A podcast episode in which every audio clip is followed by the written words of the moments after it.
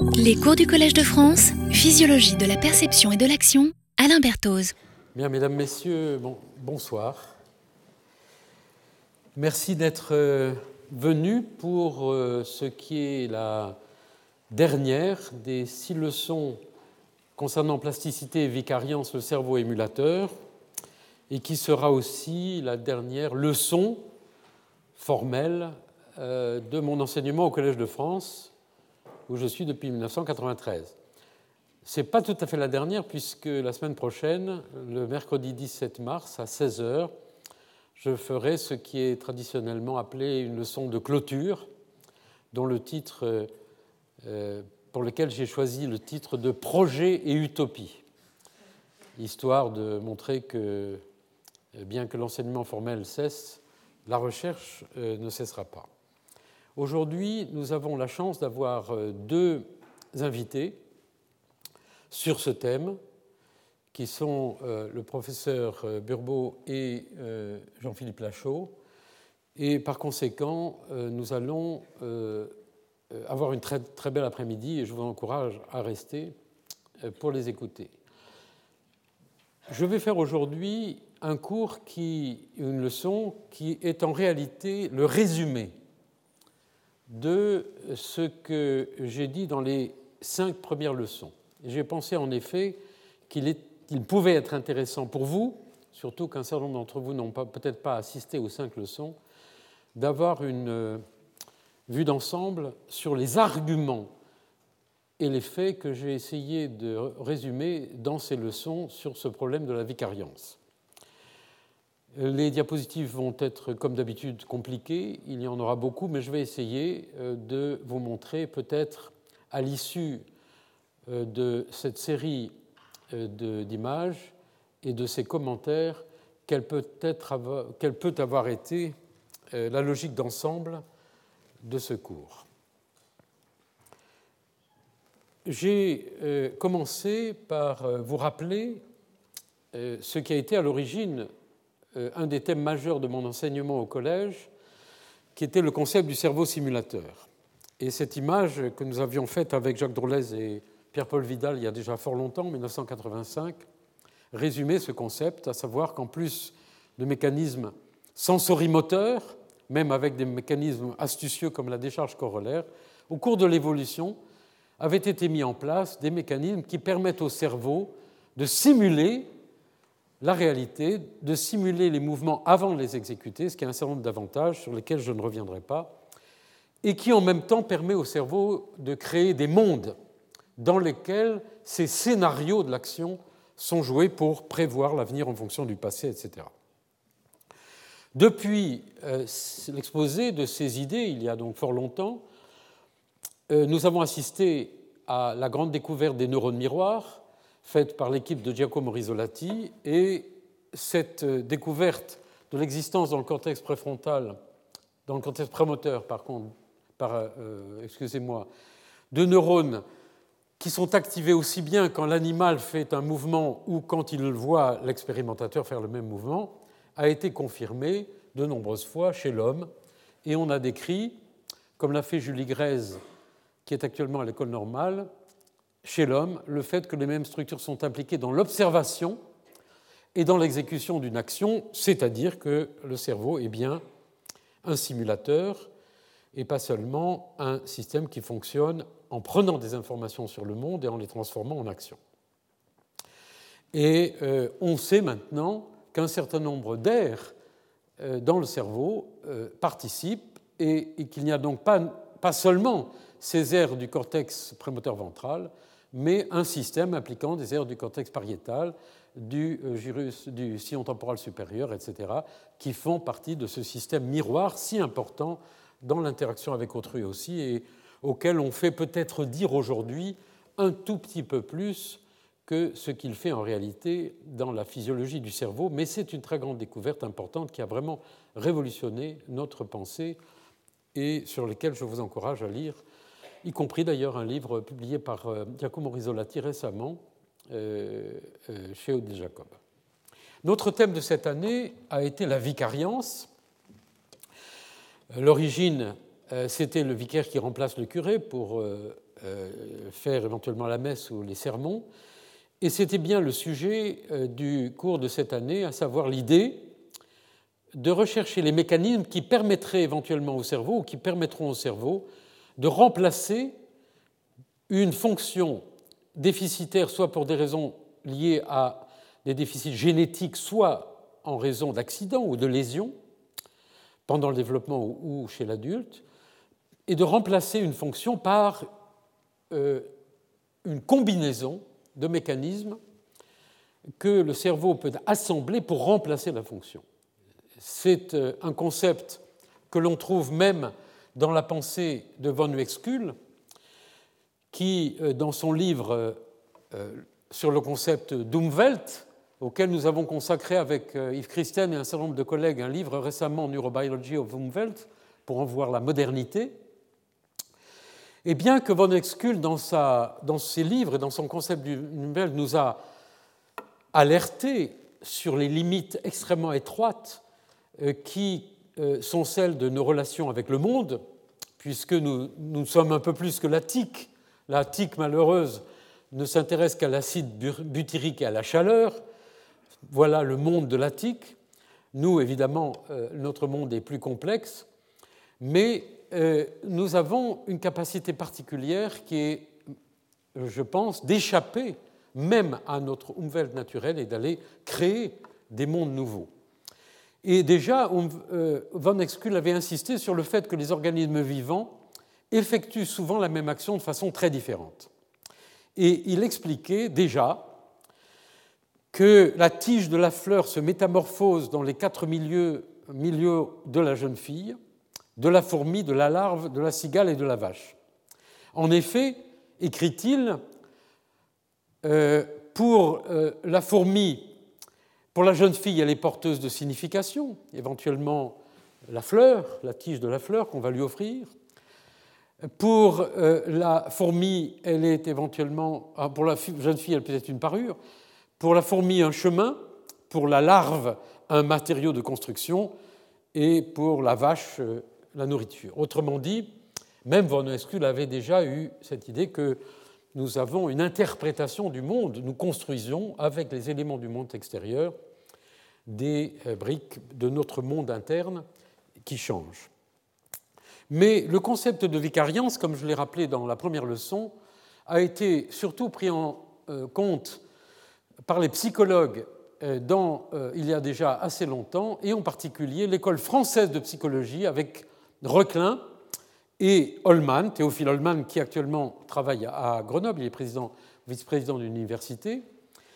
qui avait euh, participé à la création d'une psychologie différentielle, c'est-à-dire l'idée que euh, nous ne faisons pas les mêmes tâches psychologiques ou motrices de la même façon et qu'il faut tenir compte des différences interindividuelles ou même du fait que nous pouvons faire la même tâche avec des mécanismes et des stratégies différentes d'une fois sur l'autre. Ils avaient, donc euh, déjà étudié expérimentalement le fait que euh, ces euh, comportements peuvent se substituer l'un à l'autre, et ils avaient insisté sur le fait que chaque individu dispose de plusieurs processus vicariants pour s'adapter à la situation dans laquelle il se trouve.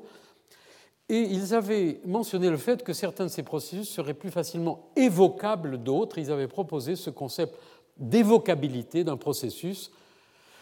Autrement dit,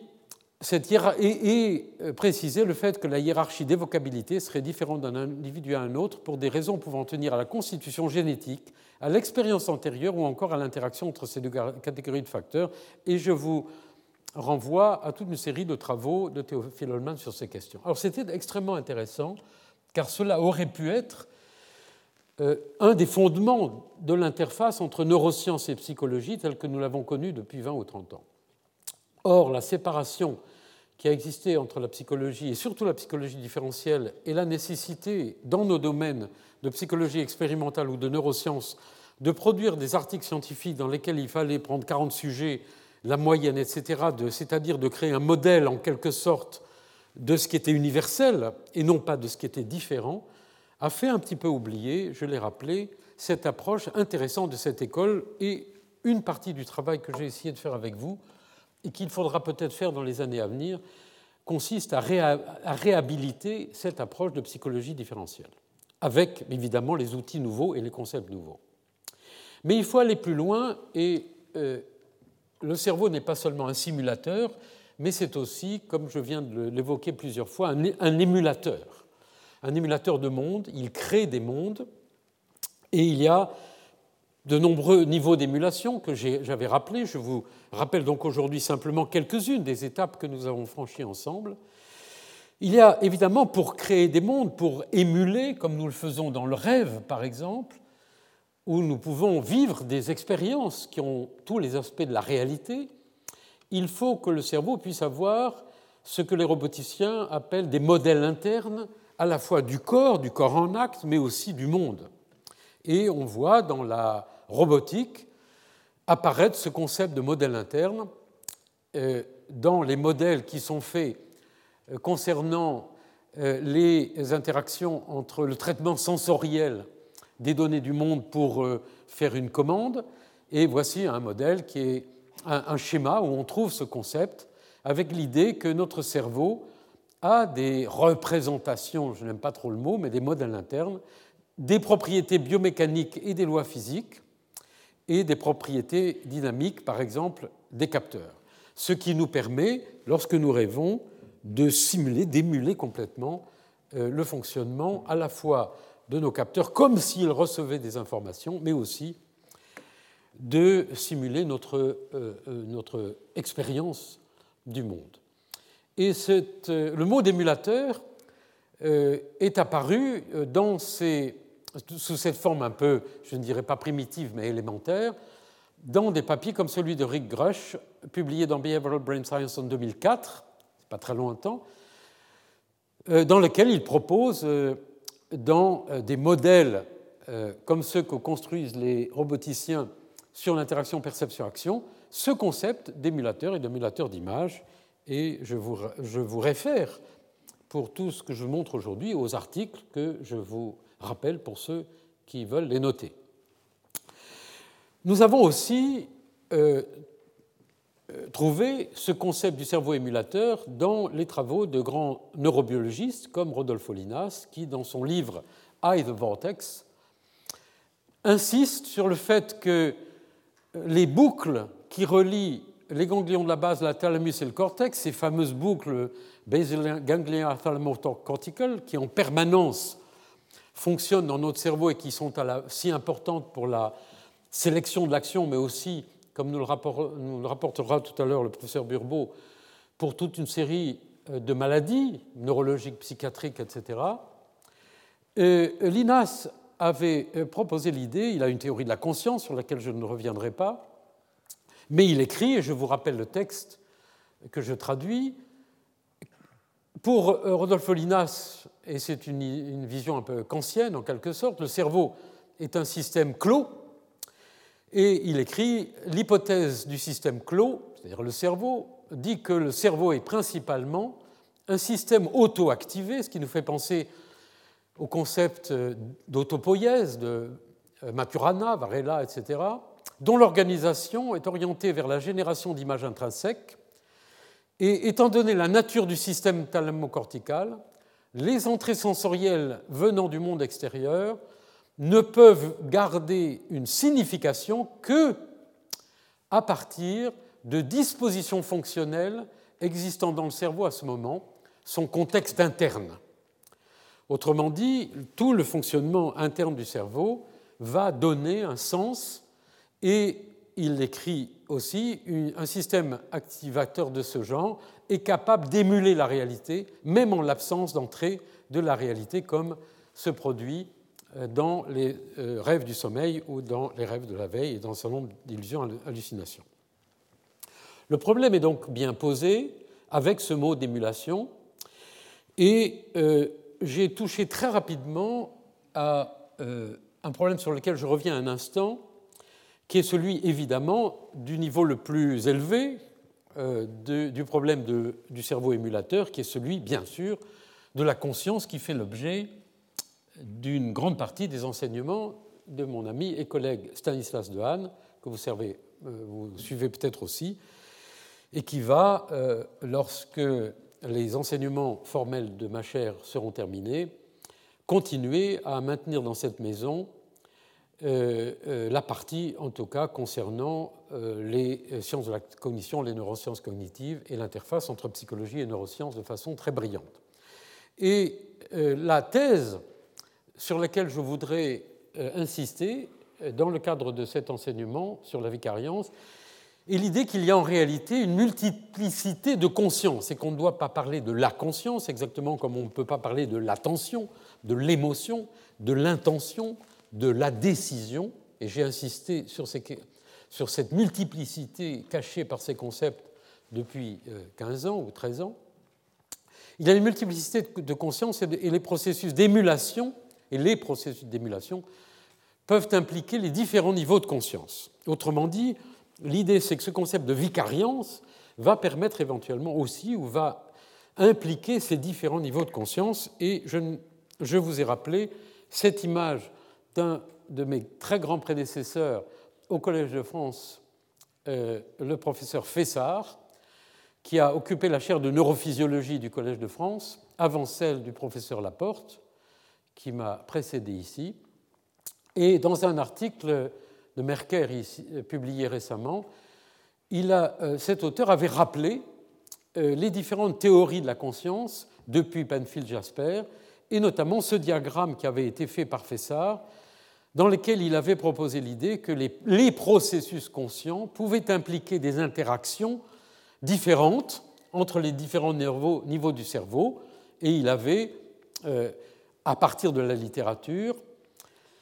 proposé des idées euh, de théorie de la conscience qui pouvaient être corticocentriques. Euh, j'ai mentionné que c'est peut-être à cela qu'il faut rattacher la théorie de Hans-Sergent Changeux sur les interactions du sur un, des, boucles, enfin des, euh, neurones corticaux à axones longs, une théorie cortico-subcorticale, euh, centrancéphalique aussi, de Penfield, qui rappelle plus les idées développées par Rodolphe Linas, etc., des consciences primaires,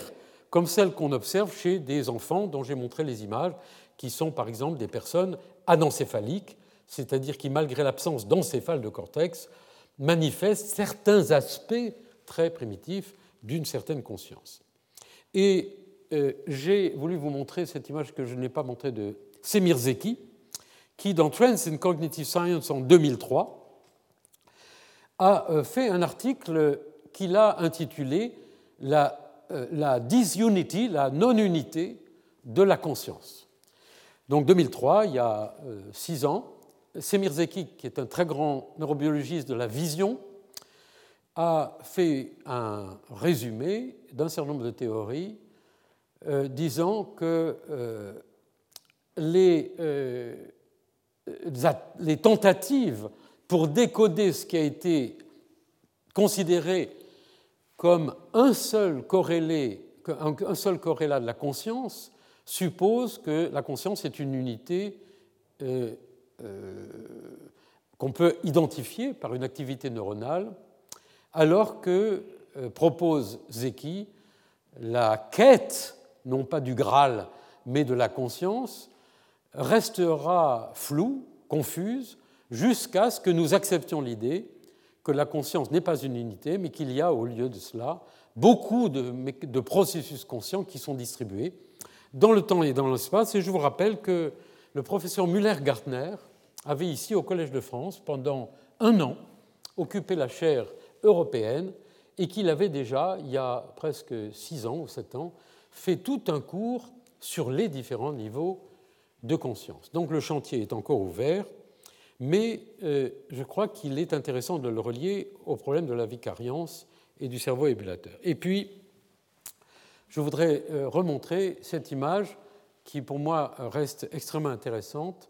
Euh, c'est celle que l'on trouve dans les livres de Francis Yates, ou les images qu'on trouve dans les livres de Francis Yates de Marie Carruthers concernant les arts de la mémoire. Et euh, en effet, euh, vous savez que depuis l'Antiquité, les hommes et les femmes ont découvert le fait qu'ils pouvaient utiliser, construire, émuler des palais mentaux ou des arbres, ou des objets, des, espaces mentaux dans lesquels il pouvait à la fois stocker des concepts, des mots, des, plantes, des objets, des versets de la Bible, et que ceci euh, mettait les mécanismes du cerveau nombreux de, euh, du traitement de l'espace au service de la mémoire. Mais aussi, comme l'a dit Marie Reuters, ceci permettait d'inventer des combinaisons nouvelles de ces euh, différents concepts, objets, etc. Et donc que l'espace et les espaces et les mécanismes mentaux de la manipulation de l'espace pouvaient être importants pour la pensée rationnelle et pour ce que j'appelle les chemins de la pensée. Il s'agit bien donc là de l'émulation interne de mondes qui sont utilisés, qui utilisent des mécanismes neuronaux que nous commençons à comprendre, sur lesquels j'ai beaucoup fait de leçons et sur lesquels nous allons continuer à travailler, comme je le rappellerai dans ma leçon de clôture la semaine prochaine. Et il y a donc là euh, quelque chose d'intéressant qui donne une dimension qui est autre que celle simplement de modèle interne de la dynamique du bras ou de la gravité. Alors, tous ces mécanismes de la vicariance sont euh, euh, aidés, sont aussi euh, implémentés, pour employer un, mot franglais, par des mécanismes comme l'imagerie mentale ou l'imagerie motrice. Ces domaines de l'imagerie mentale et l'imagerie motrice, qui ont été pendant longtemps dans le domaine de la psychologie, sont aujourd'hui des domaines centraux des neurosciences et aux frontières neurosciences, psychologie, psychiatrie, rémédiation, etc. Une des questions est l'imagerie mentale utilise-t-elle les mêmes mécanismes que la perception? La réponse a déjà été en partie donnée par les neurones miroirs. L'imagination d'un mouvement complexe utilise-t-elle les mêmes mécanismes d'exécution du mouvement? Une partie de la réponse, et une partie seulement, je pense, a été donnée par la littérature sur le système miroir. Mais il y a plus, comme je l'ai rappelé et comme je vais vous le rappeler très brièvement maintenant. L'imagerie mentale, c'est un mécanisme d'émulation, de prédiction du futur, de scénario. Ça n'est pas simplement une façon de, euh, percevoir dans mon cerveau euh, des mouvements que autrui peut faire, par exemple, mais c'est une façon de simuler mentalement le futur. Et euh, euh, grand psychologue, dans cet article de 2009 dans les Philosophical Transactions, écrivait La fonction primaire de l'imagerie mentale est de nous permettre de produire des prédictions spécifiques basées sur l'expérience passée. Ce type de simulation que nous avons appelé émulation, et on retrouve le mot dans euh, son euh, papier, a des bénéfices sur d'autres types de simulations qui ne font que euh, imiter en quelque sorte le mouvement. Il y a là donc non pas une critique, mais il y a là de poser une limite euh, au système miroir, à savoir qu'il est éventuellement bien pour imiter, pour mentalement imiter, pour prédire aussi l'intention, puisque Resolati et son groupe ont montré la capacité de ce système de prédire des intentions, mais il y a là euh, il y a, il faut chercher dans le cerveau d'autres des mécanismes plus complexes de l'imagerie mentale qui permettent justement d'émuler des mondes. Et euh, c'est pourquoi il y a une littérature extrêmement intéressante euh, sur ces comparaisons entre les circuits de la perception et de l'imagination. Et dans un travail récent de euh, McKelly Price Freston, publié dans Cerebral Cortex en 2004, on voit apparaître ces deux schémas qui euh, euh, proposent l'idée que la perception visuelle implique des couples pariétaux préfrontaux ou pariétaux frontaux, avec des structures pour l'imagerie visuelle impliquant le fusiforme, les lobes temporal inférieur, etc., toute une série d'aires visuelles mais euh, euh, dans cet article, il est proposé l'idée que l'imagination implique euh, un système très semblable, mais aussi une structure différente, qui est le précuneus et l'imagerie cérébrale comme la pathologie nous a montré que ce précuneus, qui est situé ici euh, dans le euh, cortex pariétal, aux frontières avec le,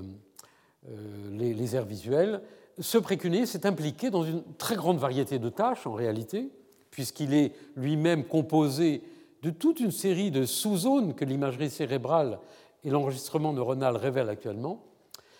Il est impliqué dans l'imagerie visuospatiale, dans la mémoire épisodique, dans les changements de point de vue à la première personne, l'agentivité, la conscience et la réflexion sur soi, et il a été appelé par Fuster, je crois, the mind's eye, l'œil du cerveau, de l'esprit. Et en particulier, il y a une région antérieure qui est plus particulièrement impliquée dans l'imagerie mentale, mais il est intéressant de voir qu'une autre partie est impliquée dans la mémoire épisodique. Et là, on retrouve évidemment euh, ce fait qu'il ne peut pas y avoir d'imagerie mentale, il ne peut pas y avoir d'émulation du monde présent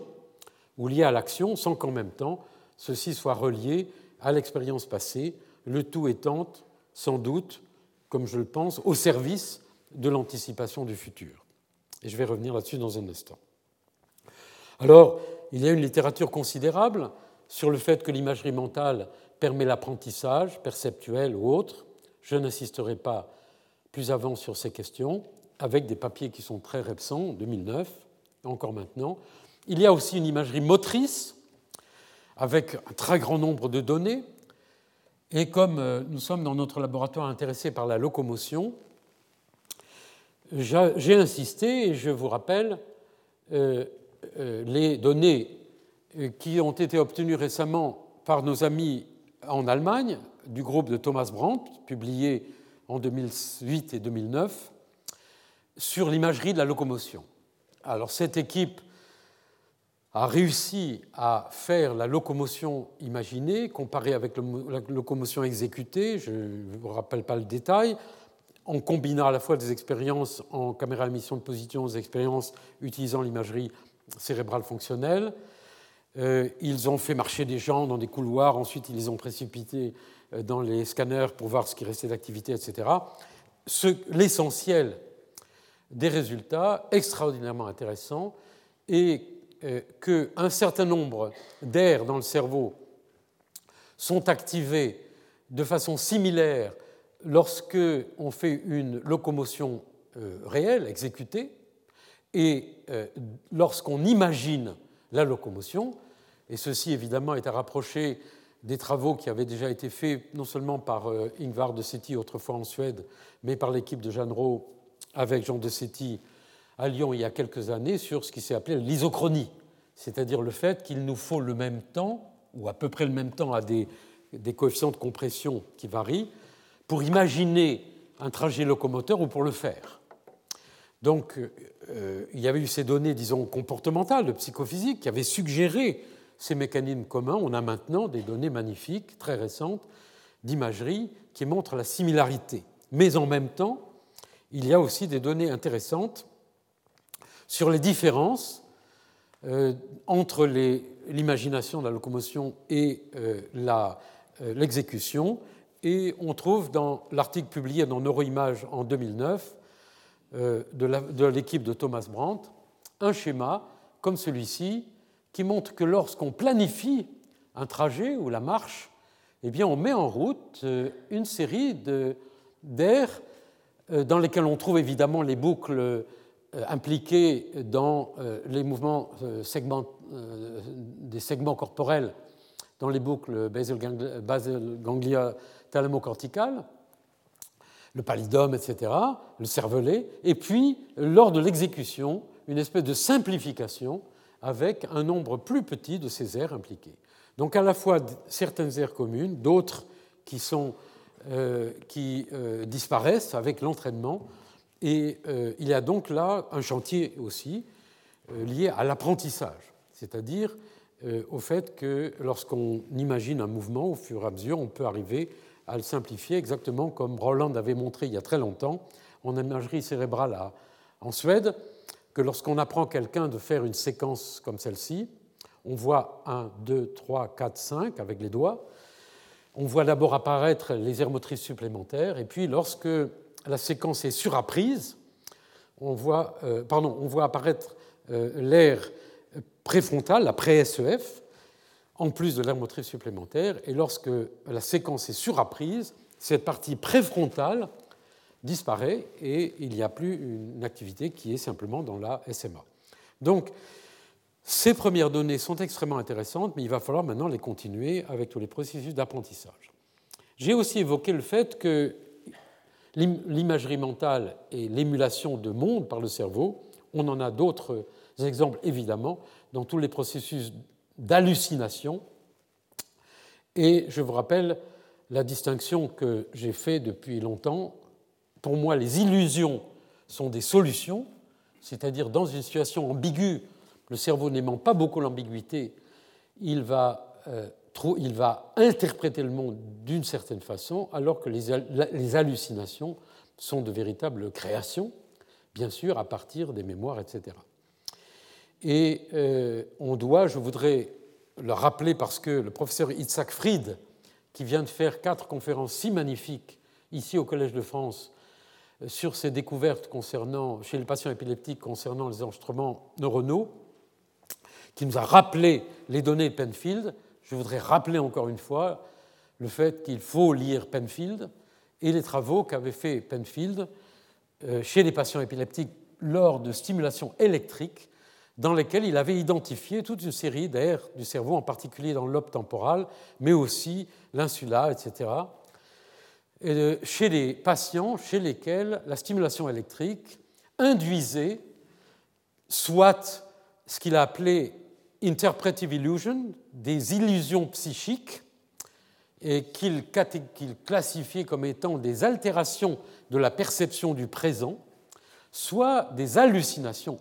dites expérientielles. Alors c'est intéressant, des hallucinations qui n'étaient pas simplement des hallucinations visuelles, mais des hallucinations d'expérience, comme celle d'un cauchemar ou d'un rêve, et qui, dit-il, étaient la réactivation euh, euh, de mémoire, en quelque sorte, dans le flux de la conscience, interprété, développé, recréé, en quelque sorte. Donc il y a là aussi tout un chantier. Et dans tous ces problèmes-là, il y a non seulement des différences interindividuelles, des différences, mais il y a des différences entre les sexes. Et euh, je, euh, j'insiste, je promets que c'est la dernière fois que je le ferai, d'ailleurs c'est la dernière fois que j'ai l'occasion de le faire officiellement, sur le fait que nous devons encore travailler sur ces différences. Et je rappelle une des raisons fondamentales pour lesquelles il faut le faire, c'est que les garçons et les filles ne sont pas sensibles aux mêmes euh, maladies psychiatriques, par exemple, à la désorientation spatiale, à l'anxiété, à l'autisme, etc. Et que le problème de la différence entre les sexes n'est pas un problème mondain, c'est un problème extrêmement important de euh, développement sur lequel il y a beaucoup de travail à faire avec une hypothèse pour notre série. Les processus vicariants ne seront pas les mêmes chez les hommes et chez les femmes. Euh, il y a à ce sujet euh, deux grands livres récents, celui euh, de Doreen Kimura sur Sex and Cognition, qui résume toute une série de différences bien documentées, celui de Melissa Hines, Gender, Brain Gender, et il y a donc de très bons travaux qui sont faits sur les différences des dispositions et des capacités cognitives entre les sexes et à l'intérieur des sexes d'ailleurs, et euh, les variations d'anatomie, comme celles qui ont été identifiées par euh, Larry Cahill dans son article de 2006 dans Nature Review Neuroscience, avec une identification des distributions de volume de certaines zones, comme l'hippocampe, euh, le cortex, le cingulum, par exemple, etc. Des structures qui sont plus larges chez les uns que chez les autres, donc des données anatomiques et des données euh, fonctionnelles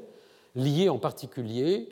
euh, euh, aux, facteurs comme les estrogènes pour les femmes,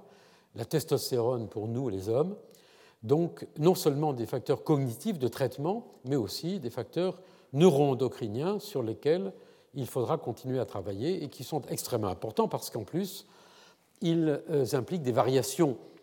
au, au cours du mois, comme je l'ai rappelé, pour les femmes au cours de la journée ou des saisons chez les hommes, et tout cela a une influence, une implication extrêmement importante, bien sûr, dans euh, euh, toute une série de travaux, avec des papiers récents concernant euh, ces influences sur le cycle menstruel, qui sont susceptibles de produire des, des variations apparentes et des différences intra-individuelles ou interindividuelles liées à ces fluctuations des systèmes endocriniens ou des systèmes de neuromodulation qui, sont pas, euh, qui sont profondes et qui sont à comparer avec les variations liées à des euh, facteurs liés uniquement à l'apprentissage, à la cognition, au contexte social, etc. Et euh, j'ai rappelé aussi les travaux que nous avons faits, nous, dans le laboratoire, sur les questions d'adaptation entre les hommes et les femmes à des conflits sensoriels et les différences que nous avions trouvées entre les sujets anxieux et non anxieux dans leur façon, pas seulement leur capacité, mais dans leur façon de s'adapter à ces conflits, qui est aussi une dimension importante de la vicariance. Et le travail que euh, nous avons fait avec Simon Lambray, qui est maintenant psychiatre dans le service de Roland Jouvent à l'hôpital de la Salpêtrière, après avoir fait des études de biologie et sa thèse euh, avec euh, Michel Bolac, professeur euh, à la Salpêtrière spécialiste d'épilepsie. Et Simon avait, dans un supermarché, fait un superbe travail sur la manipulation des référentiels spatiaux et les différences entre les hommes et les femmes dans une tâche d'orientation dans un supermarché. Je précise tout de suite que cette recherche n'avait pas été financée par un groupe de grande distribution, mais que nous avions voulu, pour des raisons fondamentales, aller regarder ces choses-là, pas seulement en réalité virtuelle ou dans des petits espaces de laboratoire, mais dans des espaces écologiques réels, puisque un des enjeux dans tout ça, c'est l'Alzheimer, c'est le vieillissement, c'est les comportements euh, dans des situations réelles. Et nous savons que, ou nous pensons en tout cas, qu'une partie des choses faites en laboratoire devra être ou doit être refaite aussi dans des situations écologiques que nous devons en valider, euh, valider ceci d'autant plus qu'il euh, faut comparer, euh, dans le cas de l'agoraphobie ou d'une série de ces troubles, ou même pour certaines désorientations spatiales, de la mémoire spatiale, il faut aller comparer les thérapies cognitives comportementales qui utilisent l'exposition, comme c'est fait beaucoup, avec les thérapies cognitives comportementales qui utilisent la réalité virtuelle, et nous avons assez peu de données qui comparent euh, la réalité virtuelle avec euh, les expositions réelles. Et euh, je l'avais précisé, nous avons fait une recherche récente avec les équipes de Roland Jouvent, de Dr Cotro à Lyon et de professeur Poul sur ces questions-là, mais tout cela est encore à documenter pour en même temps essayer de donner une base sérieuse à une commercialisation considérable de toutes ces méthodes en particulier avec les développements du web et de ces méthodes sur le, sur le net. Il y a donc un travail sérieux à faire en parallèle avec cette explosion euh, de, euh, du commerce. Et nous avons aussi un travail fait récemment qui est soumis sur les différences entre les femmes dans,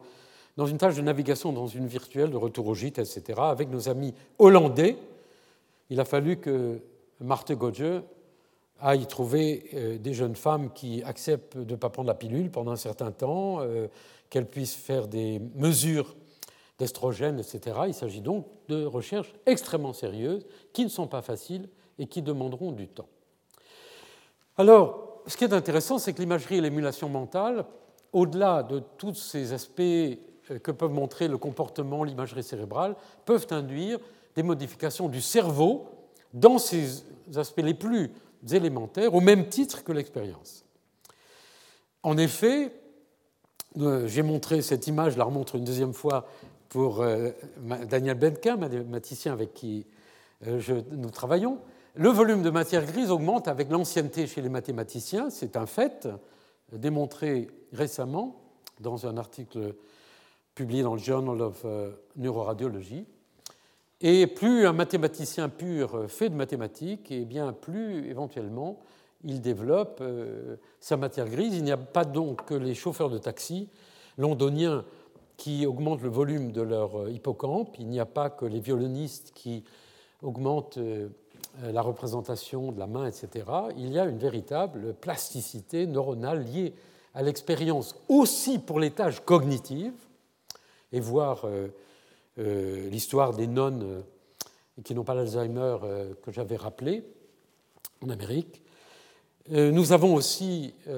écouté Anne Grébil, qui euh, nous avait parlé des déplacements de l'activité dans le cerveau pendant l'acquisition d'habitudes,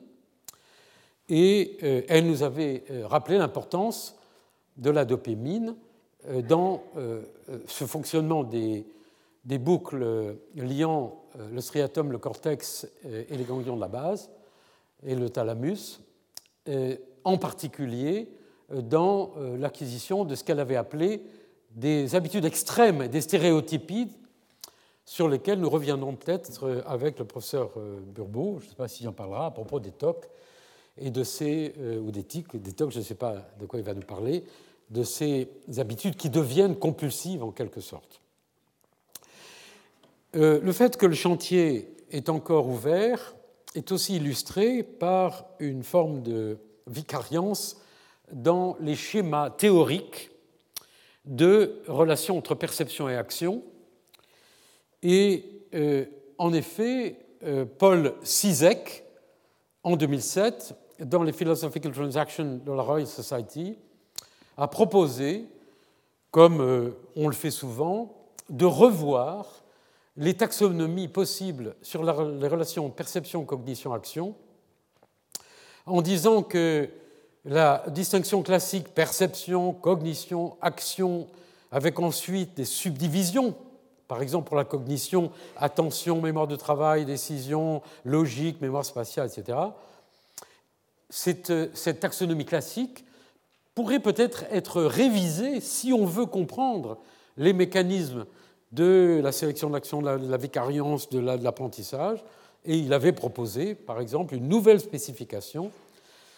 basée sur deux concepts, la spécification de l'action et la sélection de l'action, la spécification d'action étant, par exemple, atteindre, courir, euh, etc. Euh, la sélection de l'action impliquant la décision, etc. Donc, nous sommes encore en train, au fond, d'assister à des propositions de euh, nouvelles taxonomies illustrées et, par les données récentes de l'imagerie. Et Chizek avait même remis en cause un certain nombre de concepts concernant l'idée que le cerveau fonctionne sériellement dans la prise d'informations euh, sensorielles pour aller ensuite à l'action, en euh, proposant euh, l'idée qui n'est pas neuve, mais qui est reformulée. La science est très souvent une reformulation d'idées très anciennes à la lueur et grâce aux concepts plus modernes il avait proposé l'idée que par rapport à ces concepts sériels, eh bien, il faut proposer l'idée euh, d'un traitement parallèle euh, avec, à mon avis, un concept qui m'a intéressé, qui est celui de compétition, qui lui aussi n'est pas nouveau, mais l'idée que ces processus parallèles qui, ont lieu dans notre cerveau en permanence sont en compétition les uns les autres, et on nous, aurons besoin, pour comprendre ces mécanismes, non seulement de donner en IRM, non seulement de données euh, de neurologie, mais aussi des modèles mathématiques avec les spécialistes des euh, computer science, des sciences de l'ordinateur, comme ceux qui sont faits par exemple par l'école de Jerry Edelman, par euh, les écoles de Londres, par Jean-Jacques Slotine qui l'a exposé ici, par toute une série de théoriciens français aussi sur ces questions. Donc le chantier est ouvert et il implique aussi des études au niveau du cortex lui-même ou du système nerveux lui-même dans ses bases moléculaires, cellulaires et génétiques. En effet, un mécanisme puissant de vicariance est la plasticité du cortex visuel. Les hypothèses sont que l'imagerie mentale et motrice repose en partie sur la remarquable plasticité du cerveau adulte, pas seulement de l'enfant. Les périodes critiques sensorielles et motrices sont des moments d'expression de la plasticité chez l'enfant, c'est connu, mais il y a aussi la possibilité de raviver les périodes critiques chez l'adulte Et à la suite de lésions, la plasticité du cerveau permet de récupérer des fonctions par des mécanismes très variés. J'ai rappelé ce concept important de période critique avec ces mécanismes euh, cellulaires et moléculaires qui feront et qui font déjà l'objet en partie de l'enseignement de mon collègue et ami Alain Prochian, ici, euh, qui travaille euh, sur ces questions et qui a travaillé en particulier et qui continue à travailler avec le professeur Takao Hensch, qui est maintenant à Harvard, sur ces problèmes de mécanismes des euh, de la période critique, qui est donc cette période dans le développement où euh, une fonction peut euh, apparaître, comme par exemple les fonctions visuelles, dans des chaînes causales extraordinairement complexes mais importantes dont on connaît mieux maintenant les bases moléculaires. Et je vous réfère aux travaux de l'équipe d'Alain Prochant à l'avenir pour ces questions-là. Ce qui est intéressant et que nous a rappelé Jean-Marie Liedot, qui est venu nous faire un très beau séminaire sur cette question, c'est qu'il y a aussi une plasticité chez l'adulte, et la plasticité neuronale dépend en effet de modifications synaptiques liées à la distribution temporelle, par exemple, des potentiels d'action pré- et post-synaptiques. Donc là, on touche au fonctionnement même de la synapse, et j'ai rappelé que l'association temporelle très précise par paire d'un stimulus sensoriel avec un autre modifie les propriétés des neurones sensoriels. J'en ai donné des exemples pour l'audition. Et ce type de plasticité fonctionnelle due à la conjonction de stimuli, est extrêmement important, comme l'ont montré les données récentes, pour la plasticité chez l'adulte. Nous avons aussi montré la vicariance des mécanismes de récupération chez l'adulte de fonctions par cette plasticité fonctionnelle adulte. Donc la capacité, lorsqu'il y a chez l'enfant une euh, acuité, euh, par exemple, euh, qui est immature, la capacité chez l'adulte de récupérer une acuité visuelle normale à partir d'une amblyopie, et les données récentes, comme ces articles publiés par Hensch dans Current Opinion in Neurobiology en 2008, analyse plusieurs façons, l'enrichissement, la fluoxétine, etc., de faire cette récupération normale avec des avantages et des inconvénients, mais il voyait qu'il y a aussi une vicariance dans la capacité, il n'y a pas qu'un seul chemin dans cette capacité de faire une récupération chez l'adulte, et donc il y a là aussi un champ extraordinairement important, fonctionnel, pour l'avenir. Avec en même temps euh, le rôle de euh, facteurs comportementaux ou de la vie de tous les jours, comme le sommeil, et euh, les travaux qui ont été publiés par un certain nombre d'auteurs, Frank Wiasowski, Dave Margoliash, sur une interaction réciproque entre le sommeil et la plasticité synaptique. L'apprentissage perceptif visuel est amélioré par le sommeil à, à ondes lentes, ça fait du bien de dormir, surtout si on fait du sommeil à ondes lentes.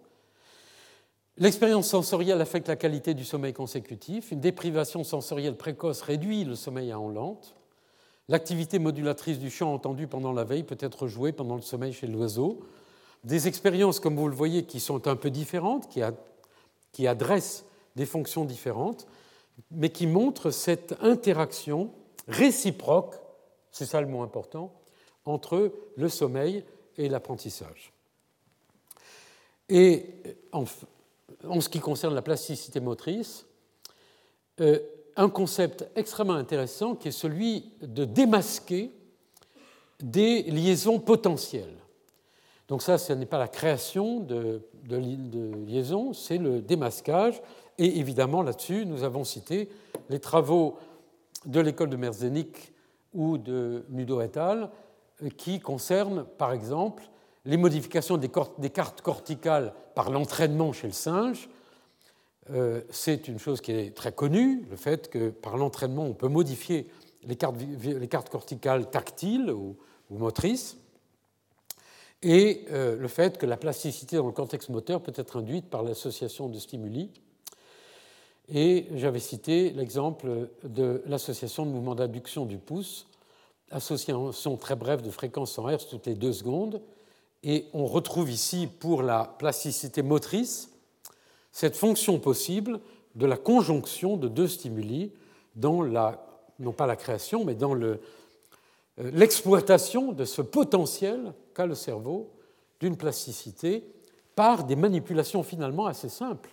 de mouvement et de stimulation sensorielle. Donc là aussi un champ extrêmement intéressant pour de nouvelles méthodes d'exploration. Nous avons aussi examiné euh, la, vicariance à propos de l'organisation fonctionnelle cérébrale chez l'enfant. Et je rappellerai juste aujourd'hui une hypothèse, à savoir qu'au cours du développement, les réseaux fonctionnels qui se constituent, c'est connu, ils sont spécialisés, mais l'idée est qu'éventuellement chez l'adulte ou chez l'enfant ayant des troubles génétiques ou des accidents, on peut utiliser ces différents réseaux qui peuvent être redondants pour que si l'un d'entre eux est déficitaire, d'autres peuvent prendre la fonction.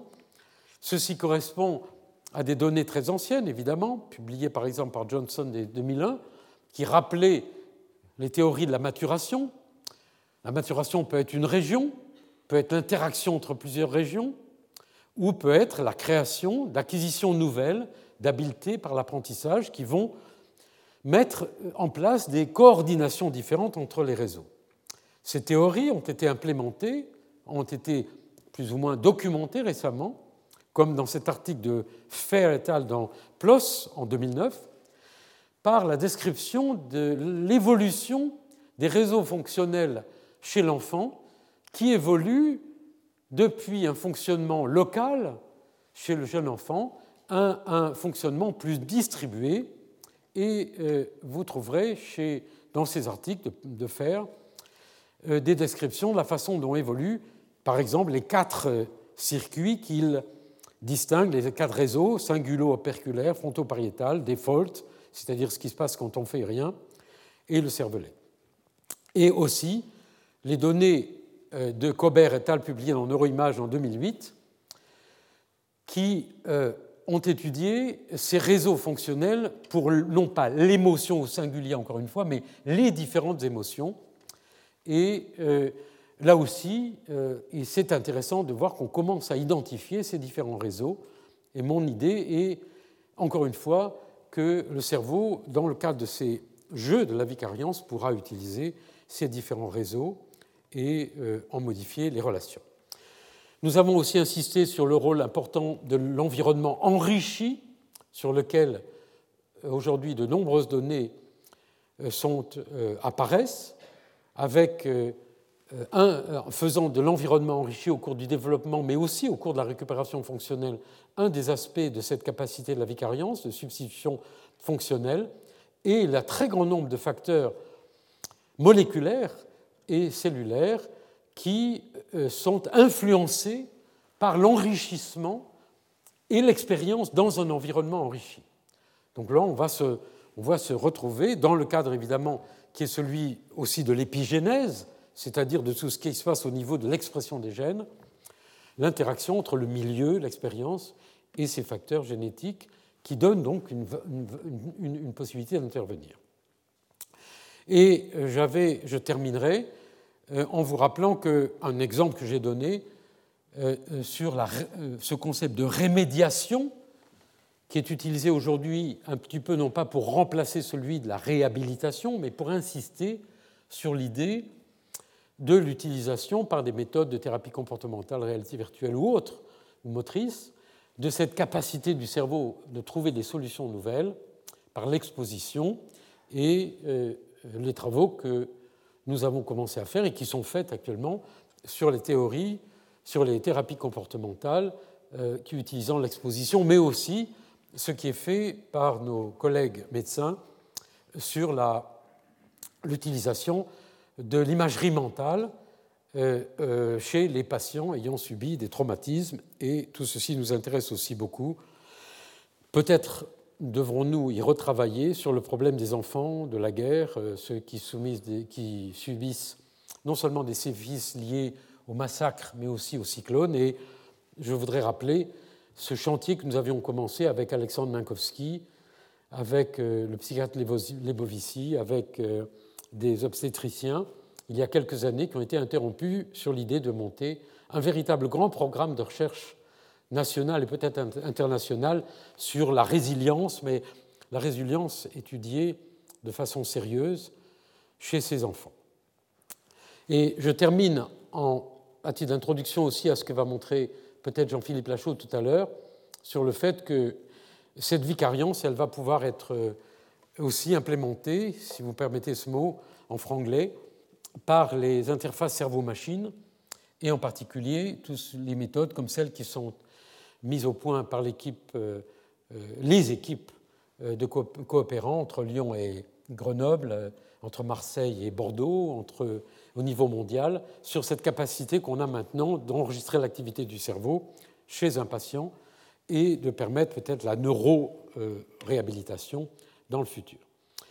Je termine ce cours et pour simplement vous dire que c'est terminé, mais ça n'est pas vraiment terminé. C'est un peu comme à l'opéra. Partons, partons, partons, partons. Ça peut durer des heures. En ce qui me concerne, ça durera le plus longtemps possible. La suite de ce cours, c'est le 17 mars à 16h, la leçon de clôture sur lequel j'exposerai les projets puisque notre laboratoire a été prolongé sous la direction de Sidney Wiener et que j'aurai le plaisir de faire partie de l'équipe de Jacques Drolez et donc de pouvoir continuer à y travailler dans des projets européens et internationaux sur un grand nombre de sujets que je résumerai la prochaine fois. Les utopies, les rêves. Nous aurons en même temps, je vais donner six leçons qui seront données sur le sujet du cours de cette année aux universités de Weimar, Copenhague, Prague, à l'Institut Karolinska, à Stockholm et à Berlin, au printemps. Et nous aurons un colloque public et un séminaire sur invitation le 3-4 mai euh, sur le modèle des fonctions sensorimotrices et plus particulièrement sur le colliculus supérieur, qui sera donné ici au Collège de France en coopération avec le professeur Dinesh Pai du Peter Wall Center for Advanced Studies, avec lequel nous avons des coopérations et euh, où d'ailleurs vont plusieurs professeurs du Collège de France. Euh, je vous remercie de votre attention. Je vous recommande de rester pour les deux conférences que nous allons avoir maintenant. La première sera donnée par le professeur Pierre Burbeau, qui est neurologue et qui est un des grands spécialistes de la neurologie d'un certain nombre de maladies euh, à la fois neurologiques mais aussi aux frontières avec la psychiatrie. Et nous aurons ensuite Jean-Philippe Lachaud, qui est un très grand spécialiste euh, de euh, tout ce qui concerne l'enregistrement intracérébral et qui travaille avec les neurologues sur ces questions. Ils feront des exposés euh, qui ne dureront pas une heure chacun. Ils ont bien voulu parler un peu moins longtemps, chacun, pour vous donner, pour terminer un peu comme un bouquet, ces perspectives sur ces deux approches qui aujourd'hui sont complètement tournées vers l'avenir. Merci beaucoup.